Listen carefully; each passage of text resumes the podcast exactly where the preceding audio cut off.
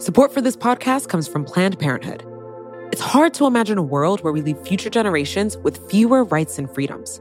Since the Supreme Court's decision to overturn Roe v. Wade, politicians in nearly every state have introduced bills aimed at blocking people from getting the essential sexual and reproductive care they need, including abortion. Planned Parenthood believes everyone deserves access to care. And with supporters like you, they can reclaim our rights and protect and expand access to abortion care. Visit plannedparenthood.org/future to learn more and support their cause. You know how to book flights and hotels. All you're missing is a tool to help you plan that unbelievable travel experience. That's why you need Viator. Book guided tours, excursions, and more in one place. There are over 300,000 travel experiences to choose from, so you can find something for everyone. And Viator offers free cancellation and 24 7 customer support for worry free travel. Download the Viator app now and use code Viator10 for 10% off your first booking in the app. Find travel experiences for you. Do more with Viator.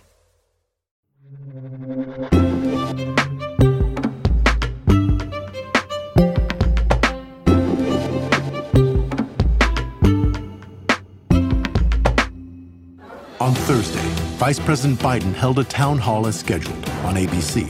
At the same time, NBC laid a thirst trap for President Trump. One town hall was a thoughtful, cogent discussion of the issues facing our country. The other featured President Trump.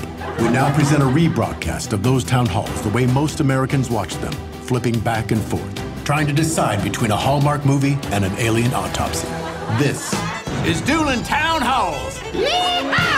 This is how this weekend's episode of Saturday Night Live kicked off. Because it's now two weeks away from the election, the show seemed to have no choice but to satirize the biggest televised political events of last week Biden's town hall with Jim Carrey's already stale Joe Biden impression. And that brings us to 1939, a year when I went to the World's Fair and met the real Mickey Mouse. And Trump's town hall with Alec Baldwin's rancid take on Donald Trump. And that's why that's why we're going to have a V-shaped recovery, a deep V, with rippling pecs and a toned eight-pack, a swimmer's body, basically like I have after COVID, and it's going to be beautiful. If the amount of live studio audience laughter is any barometer, the cold open was the latest in a long line of failed attempts to try and make something very serious and scary funny. For four years now, late night television has been trying to make fun of a presidency that already feels like an onion headline, a presidency that makes onion headlines a reality. Back in March of this year, The Onion published a satirical article titled Man Just Buying One of Every Cleaning Product in Case Trump Announces Its Coronavirus Cure. And just one month later, Right, and then I see the disinfectant where it knocks it out in a minute, one minute. And is there a way we can do something like that uh, by injection inside or or almost a cleaning? It's really hard to satirize something that already feels like satire. But that hasn't stopped TV from trying and failing. I think that comedy, especially in the United States, has a tendency to treat the world as having a sort of status quo, a sort of stability that can always be returned to. Donald Trump inherently upends that. Emily VanDerWerff is the critic at large for Vox. He is this like thing that points out a lot of flaws in our underlying ways we think about comedy. And in order to like make comedy better in the Trumpless future, whenever that arrives, we have to really grapple with the ways that he points out flaws in in sort of our system of court jesters, if you will. Our political comedy has a tendency, just like our political journalism, to be like, well, you know, both sides do it. Both sides are equally at fault. But he puts a, a, a, a magnifying glass on the American presidency and the problems of sort of American empire, both domestically and globally, in a way that like makes us uncomfortable. Uh, Mr. President. I'm heading home for the night. Can I get you anything? No, thank you, David. But hey, how do you like working at the White House? Are your parents proud? I tell them I work at Applebee's. That's great. Oh, one more thing, you know, I love my daughter Ivanka and her husband Jared. They always keep me so calm and make sure I don't do anything too crazy. That's true, sir. So, quick question are they gone?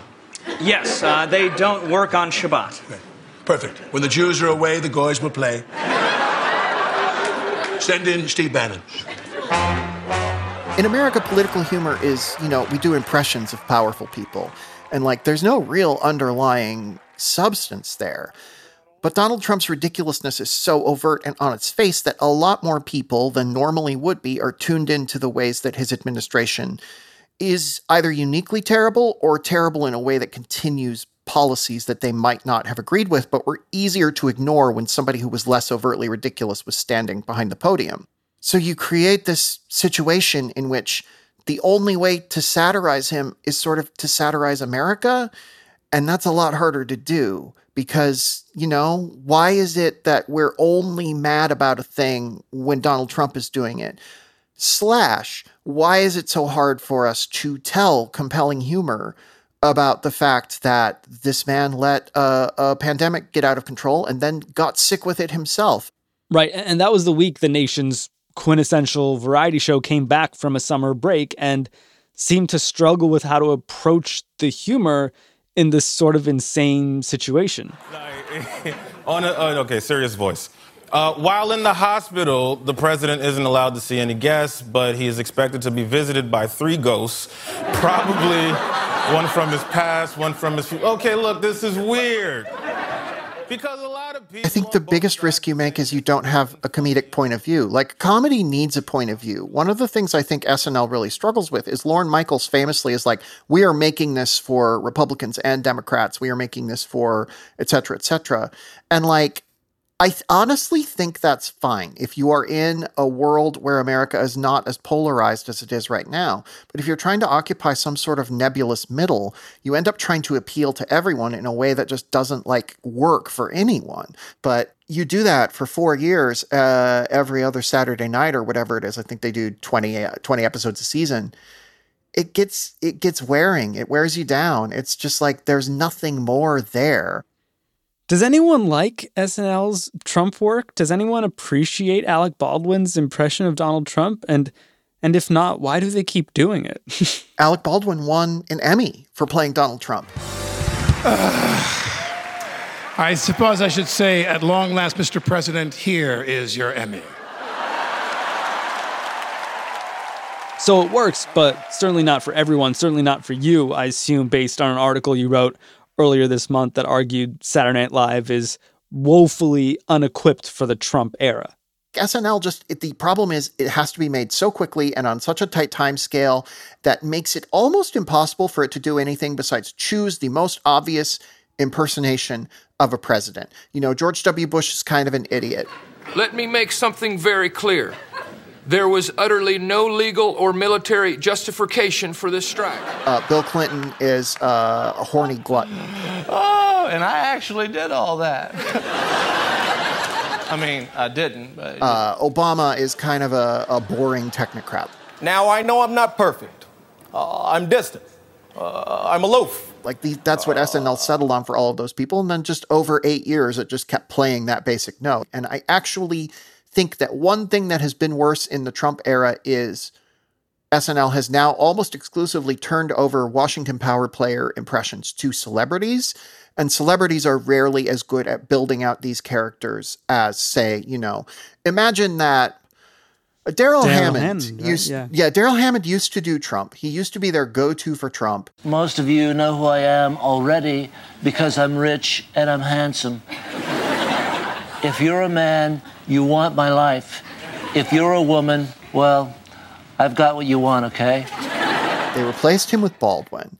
But like he's a master impressionist. Like he would have been so much better in that role. Right. And part of the issue with Trump compared to all those other guys is that he's just constantly everywhere on Twitter, on TV, on the radio, on podcasts. We don't need to hear or see more Trump. Right. And I think that is a thing that everyone who's trying to make fun of Trump has to bump up against eventually. Where I think SNL has uniquely failed compared to some other programs, say, is it has never come up with anything to say about the circus surrounding Trump. The ridiculousness of Trump makes him hard to make fun of, but that should be send you looking for other targets, not just being like, oh, he shouts a lot and he has a, a big New York accent and he wears a lot of tanner and he kind of has a pout. So yeah, for quite a while there, uh, Alec Baldwin was being treated as like a, a hero of the the Second American Revolution or something, and that's just not the case anymore. But like, there is this weird reflex in the American media to be like, well, let's see what SNL had to say about it, and yet the news cycle moves so quickly now that SNL is almost an afterthought. Yet we keep treating it like this thing that is trenchant. Emily, what's like the funniest political television you've seen during the Trump presidency? Do you recall? My long silence should be my answer. Um, I, I will say this. I don't think this was a great television show, but I think it was a fascinating television show, and I think it had more to say about our times than just about any other satire. And I think that is the the Comedy Central program, The President Show, huh. which starred this uh, guy who does an amazing impression of Trump. Sir, people are saying you are mentally unfit for the office, and we both know that's not true. I'm incredibly mentally fit. My doctor said I had the most neurons of any person he had ever met. I wish I had so as many, neurons. Oh. And the basic idea of it was he was playing Donald Trump, and it was kind of a sketch comedy show. But it was so smart about the ways that Donald Trump is not just sui generis. Like he he he came from somewhere. There is a reason he exists, and like there is this tendency to treat Donald Trump as an aberration. I think by especially by a lot of political satirists and.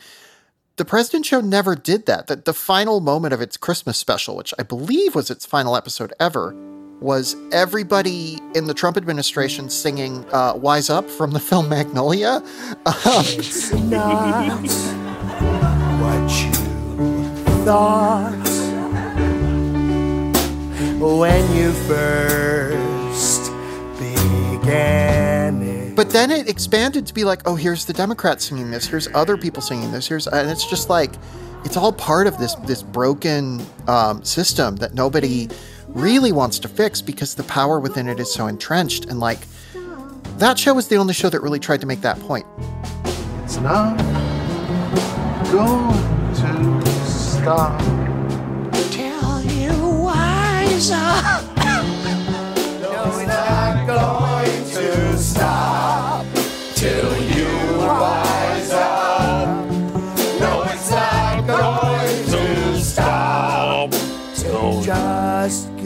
give.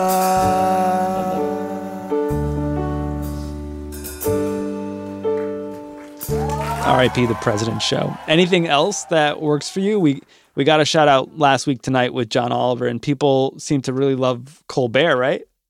his jokes are very catered toward um i guess i'd say your rich aunt who's like really involved in like certain political issues it's broad humor but it definitely has a point of view of donald trump is ridiculous and especially in quarantine colbert has been really good like he's gone back to his offices and he's performing for in essence his family and his closest friends We're facing a global pandemic that has killed 180,000 Americans. Heavily armed Rambo wannabes are murdering people in our streets. The strongest hurricane in the history of the Gulf Coast is making landfall as I speak. And the RNC's message is who's up for four more years? Huh? Um, I think Seth Meyers on NBC is always good. He's a little bit closer to the old uh, Jon Stewart vein of, you know, we're going to talk about the issues of the day. We're going to make jokes about them. And I think he's also really smart about bringing in voices other than the traditional white guy who makes jokes about the news. Amber, do you think Trump was mad when he saw that written on the street? No, he doesn't know how to read. He thinks it says Blake Lively matters, and he loves it. But I don't think TV is the place to find political humor. What is? I I have just been Im- so enamored with this this Twitter comedian. Her name is Kylie Brakeman, and she makes these videos that are basically just like taking various types that live in our political landscape. And like I think she's so smart about using the tools of Twitter which is kind of the best place for political humor right now because it's the only thing that moves as fast as the news cycle. I think because often good political satire comes from people who are young and have something to prove and have nothing to lose. The internet's where those people are.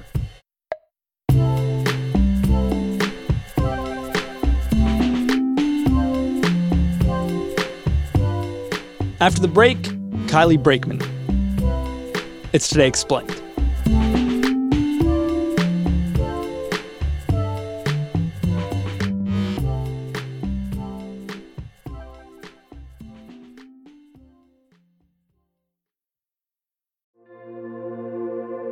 Support for this podcast comes from Planned Parenthood. Your body is your own. That's why Planned Parenthood is committed to ensuring that everyone has the information and resources they need to make their own decisions about their bodies, including abortion care. Today, lawmakers who oppose abortion are challenging Planned Parenthood. Affordable, high quality basic health care for more than 2 million people is at stake. Planned Parenthood believes that health care is a basic human right. That's why they fight every day to push for common sense policies that protect our right to control our own bodies. They also work tirelessly to oppose the onslaught of new policies aimed at interfering with personal decisions best left to patients and their doctors. They won't give up and they won't back down. You can join Planned Parenthood in the fight to help make sure that the next generation can decide their own futures. The organization needs your support now more than ever. With supporters like you, they can reclaim our rights and protect and expand access to abortion care. Visit plannedparenthood.org/future to learn more and support their cause. Support for this show comes from Slack. You're a growing business and you can't afford to slow down. If anything, you could probably use a few more hours in the day. That's why the most successful growing businesses are working together in Slack. Slack is where work happens, with all your people, data, and information in one AI powered place. Start a call instantly in huddles and ditch cumbersome calendar invites. Or build an automation with Workflow Builder to take routine tasks off your plate, no coding required. Grow your business in Slack. Visit slack.com to get started.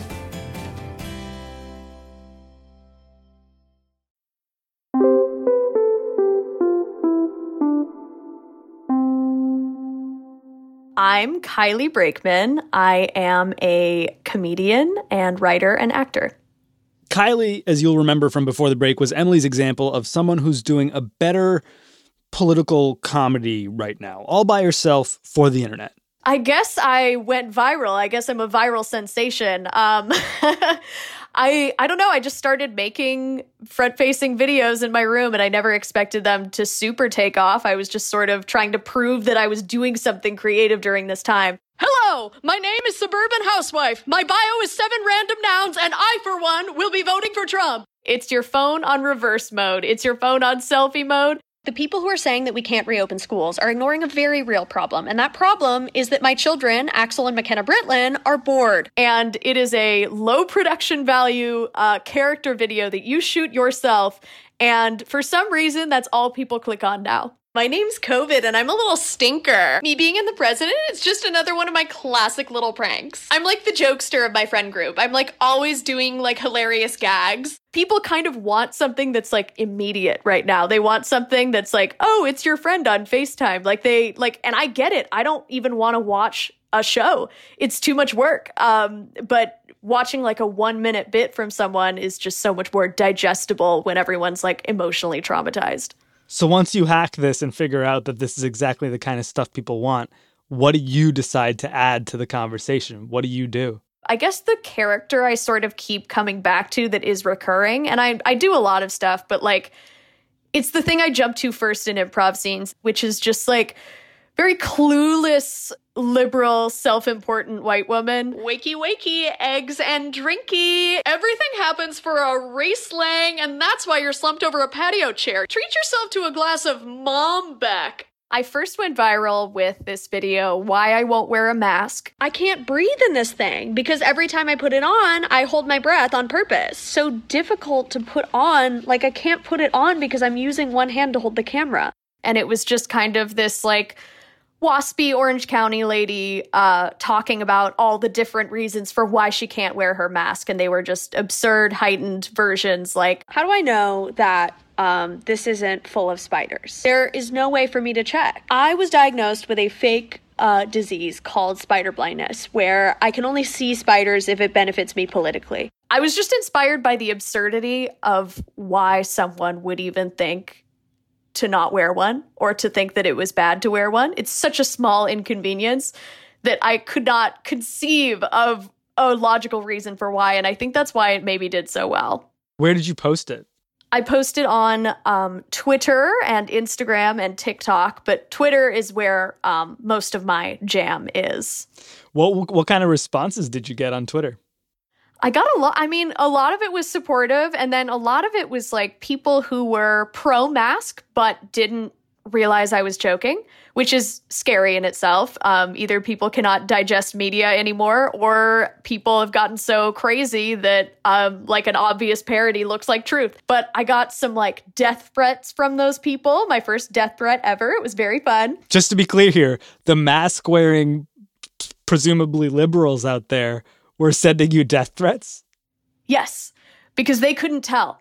Um, I got a few anti-mask conspiracy people who were like, the oxygen molecules are too big to fit through the mask, like in the comments, but most of it was like liberals who were like, how dare you not wear your mask in the CVS? And I get it. Um, but also, come on, guys, let's just um, let's evaluate media a little bit. How refreshing to be hated by both sides. I didn't set out to be like, I'm going to trash liberals today. I'm a both sides comedian. And I think it resonated with people who were also online for 10 hours a day. Where do you go after that? Well, then I, I had to go after the Trump bots. Hello, my name is Proud American. My job is America and my husband is a gun. Good afternoon. I am a stock photo of a person of color, and I, for one, do not think Trump is racist. Who were, you know, it's it's just the classic person who's like, Hello, my name is former Democrat MAGA mom. My hobbies are being real and my interests are breathing. I, for one, will not be supporting the NBA. I've tweeted this 126 times. I am an eagle wearing a hat. just like these completely fake sounding people who tweet the same thing 1200 times a day and there's so many fake accounts out there so i was just kind of making fun of that in a very heightened version and that um, took off pretty well as well It's really interesting. So pre-pandemic, you're like this UCB improv theater comedian. Pandemic happens, you start cranking out these more political videos on social media, and now you've got what, like over a hundred thousand people telling you to keep going, to make more of it. Do you consider yourself like a political comedian now, three months after posting your first big video? Well, I would say I like I enjoy doing it. I think that I do have a voice for it. And so it is fun to like occupy a role that I I don't know if I see always, but I it is it's crazy to be recognized as like a legitimate form of anything because I am truly just on selfie mode. I mean, I'm in, I'm shooting in 4K, but it is still selfie mode.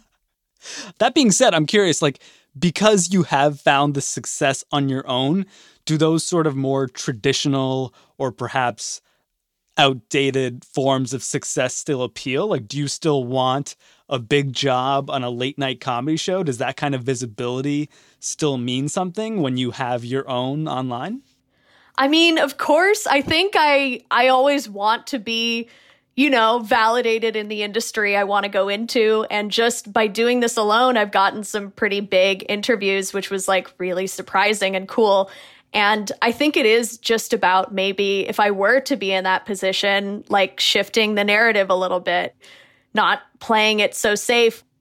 I think it it is a thing of oh i can't blame it on my team of writers or my Right. producers uh, every dumb thing i say is from my own dumb brain and i have to take responsibility for that but i think it is important to just own up if you make a mistake and if you say something slightly off or something you never even intended or something that could possibly be construed some way it doesn't matter how you intended it it, it matters how it was received and i think i'm just going to try and remember that if it ever happens You could just get canceled now and then move on. You know, we should just cancel you right now on the show. I should get canceled really early so that I can go on an apology tour. That'll get me attention. You're canceled. Thank you. Truly, thank you so much. You're so welcome. Kylie, I really appreciate your time. Thanks. Of course. Thank you for having me.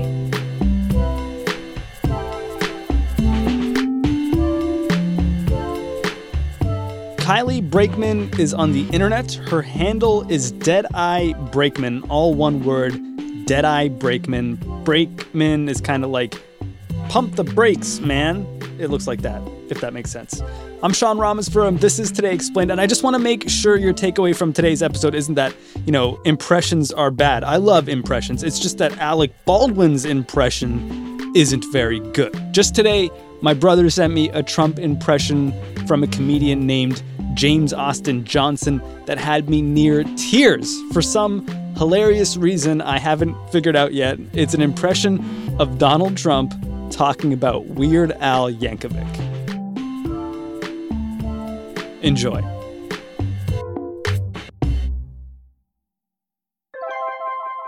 Folks, we love Weird Al. We love Weird Al Yankovic.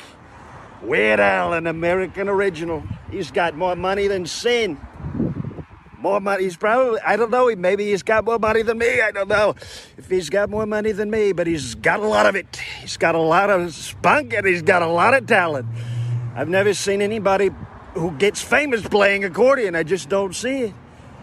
I just don't see it. Who's who's doing accordion, and I, we don't even know how it works. Science doesn't even know how it works. He gets the piano and he just he squeezes it, and it sounds really crazy. And Weird Al figured it out. God bless him. We think it's great that Weird Al figured out that accordion. I don't even know how they do. We don't even know how it do. Does it need batteries? We'll never know. We'll never know. And science doesn't know. But Weird Al was very mean to Coolio. Not very nice. Coolio was very upset with Mr. Weird Al. He didn't do, he didn't ask for the rights. He just went and did Amish Paradise, and he just didn't even ask for the rights. He didn't even ask for it. When he did Gangster's Paradise, he had such a big hit with Gangsta, Gangsta's Paradise, and you know, with Amish Paradise, they he, what they do is they take the music and they steal the whole thing. They just steal the music and they write a new words, and it's a new song, and everyone goes, "Oh, it's so great!" How they, and he writes new words to it, and suddenly it's funny. Best comedy album. It'll never get best music. Never get best album. Breakout star. He'll never do it. They'll never get it to him. No CMAs, nothing. But people buy it. They like it because it's a good product. And we love what Weird Al does. You know, Weird Al has originals. Night Santa went crazy. Albuquerque. But they'll never like it as much as White and Nerdy. He was very mean to Mr. Chamillionaire and will never like the originals quite as much as the parodies. We like the parodies so much. He does such a good job with it. Really, really good job. eBay, Backstreet Boys. You know, he did eBay years after we'd totally forgot. They come out with eBay. And I had totally forgotten who are the Backstreet Boys. I don't even know, but we had an incredible conversation with Lou Pearlman. More to dos, less time, and an infinite number of tools to keep track of. Sometimes doing business has never felt harder, but you don't need a miracle to hit your goals. You can just use HubSpot because their all in one customer platform can make growing your business infinitely easier. Imagine this high quality leads, fast closing deals, wildly happy customers, and more benchmark breaking quarters. It's not a miracle, it's HubSpot. Visit HubSpot.com to get started today.